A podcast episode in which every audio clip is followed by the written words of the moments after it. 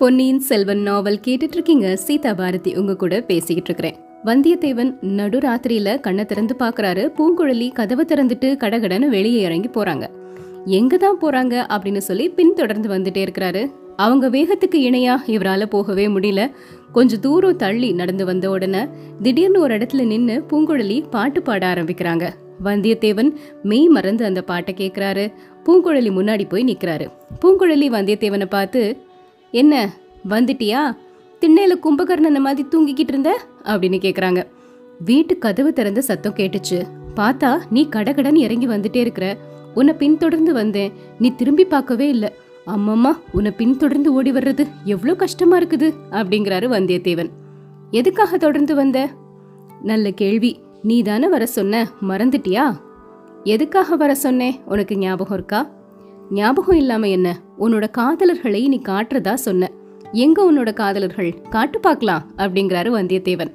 காட்டுறேன் காட்டுறேன். இதோ உனக்கு பின்னாடி திரும்பி பாரு அப்படின்னு சொல்றாங்க பூங்குழலி. அத்தியாயம் ஐந்து நடுக்கடலில்.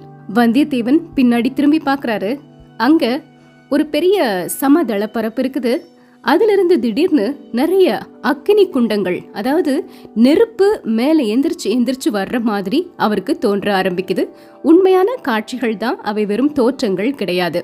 அந்த நெருப்பில் ஒரு புகையுமே இல்லை அங்கே யாருமே விறகு வச்சு தீ மூட்டவும் இல்லை ஆனால் அந்த அக்கினி மாதிரி மேலே எந்திரிச்சு எந்திரிச்சு வந்துட்டே இருக்குது. சில சமயத்தில் சில அக்கினி குறையுது இன்னொரு இடத்துல அதிகமாகுது இந்த மாதிரி எல்லா இடத்துலையும் வந்துட்டே இருக்குது.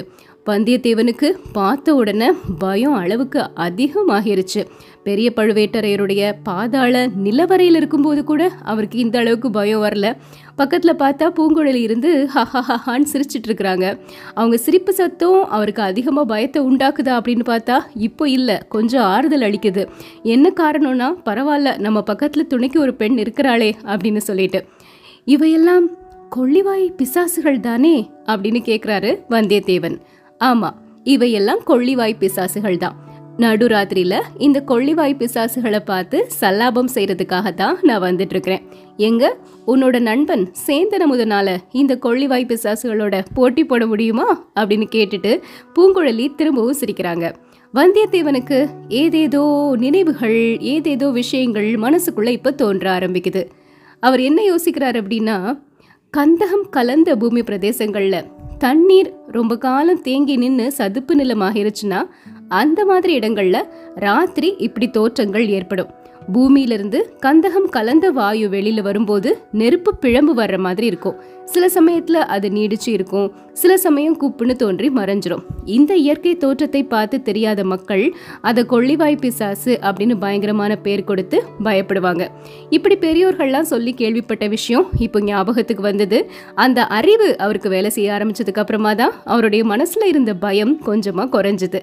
ஆனா அந்த பூங்குழலியை பார்க்கும்போது ஒரு மாதிரி ஒரு கோபம் மனசுக்குள்ள உண்டாக ஆரம்பிக்குது. இந்த பெண்ணுக்கு நல்லா பித்து பிடிச்சிருக்குது. இவளோட உதவியை கொண்டு இலங்கைக்கு போறது நடக்கிற காரியமா அப்படின்னு மனசுல நினைக்கிறாரு. அப்புறம் பூங்குழலி கிட்ட வந்து பெண்ணே இந்த காதலர்கள் எங்கேயும் போயிட மாட்டாங்க. இங்க தான் இருப்பாங்க. நாளைக்கு வந்து பார்க்கலாம். வீட்டுக்கு போகலாம் வா அப்படின்னு கூப்பிடுறாரு. திடீர்னு பூங்குழலி விம்மி விம்மி அழத் தொடங்கிட்டாங்க. ஐயையோ இது என்ன தொல்லை? பெண்ணே நான் போகலாமா? அப்படின்னு கேட்குறாரு ஆனா பூங்குழலிக்கு விம்மல் மட்டும் நிக்கவே இல்லை. அழுதுகிட்டே இருக்கிறாங்க. சரி உன்னோட இஷ்டம் எதுவோ அதே மாதிரி செய். எனக்கு தூக்கம் வருது. நான் வீட்டுக்கு போறேன் அப்படின்னு போக ஆரம்பிக்கிறாரு. உடனே பூங்குழலி விம்மலை நிறுத்திட்டு வந்தியத்தேவன் கூட சேர்ந்து நடக்க ஆரம்பிக்கிறாங்க. இந்த பித்து பிடிச்ச பெண்ணை எப்படி நம்புறது?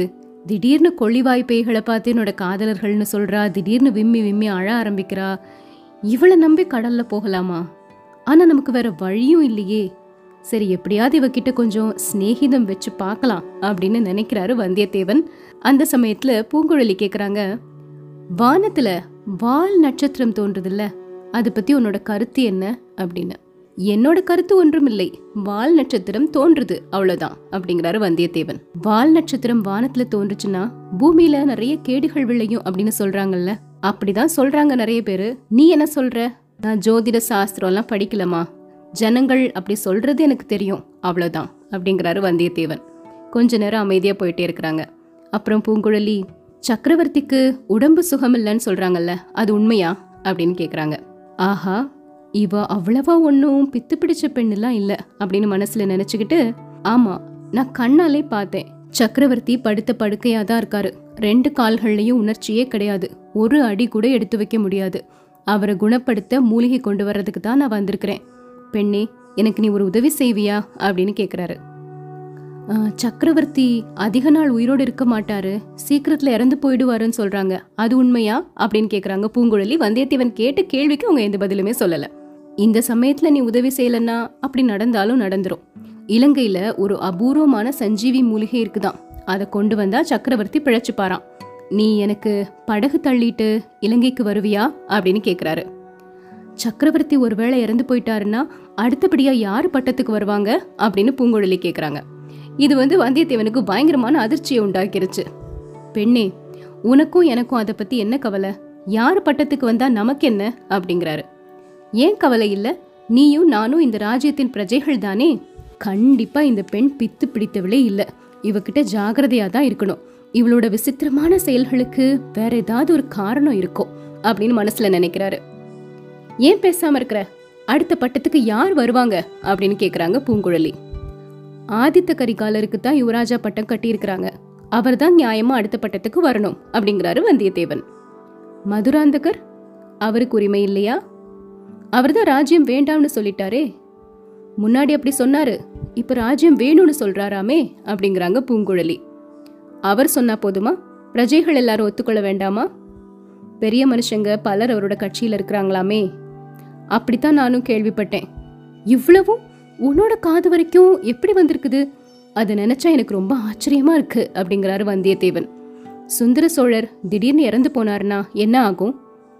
தேசம் முழுக்க நிறைய குழப்பம் உண்டாகும். அதை தடுக்கிறதுக்கு தான் உன்னோட உதவி வேணும்னு நான் இப்போ கேட்டுட்டு இருக்கிறேன் நான் என்ன உதவி செய்ய முடியும்?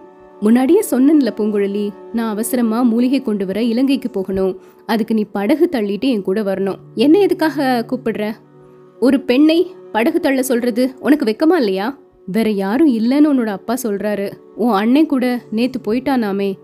அவன் போனா என்ன? உனக்கு தான் ரெண்டு கைகள் இருக்குல்ல? உன் கூட ஒருத்தன் வந்தான்ல அவனுக்கும் ரெண்டு கைகள் இருக்கு இல்லையா? எங்களுக்கு படகு வலிக்க தெரியாது. படகு வலிக்கிறது என்ன பெரிய மந்திர வித்தையா? துடுப்பை பிடிச்சா படகு தானா போக போகுது. திசை தெரியணும்ல. நடுக்கடல்ல திசை தெரியாம எங்கேயாவது போயிட்டோன்னா நடுக்கடல்ல திசை தெரியலனா எங்கேயாவது முழுகி சாகுங்க. அதுக்கு நான் என்ன பண்ண முடியும்? இதுக்கப்புறமா வந்தியத்தேவன் பூங்குழலிக்கிட்ட எதுவுமே பேசலை. அவங்க அப்படி படபடன்னு பேசு மாதிரி இருந்தாலுமே கூட கண்டிப்பாக இவங்க நாளைக்கு உதவி செய்வாங்க அப்படிங்கிற ஒரு நம்பிக்கை வந்து வந்தியத்தேவனோட மனசில் உண்டாகிருச்சு. வீட்டுக்கு வந்து ராத்திரி படுத்து தூங்க ஆரம்பிச்சிட்டாரு. இதுக்கப்புறமா என்ன நடக்குது? நாளைக்கு தெரிஞ்சுக்கலாம்.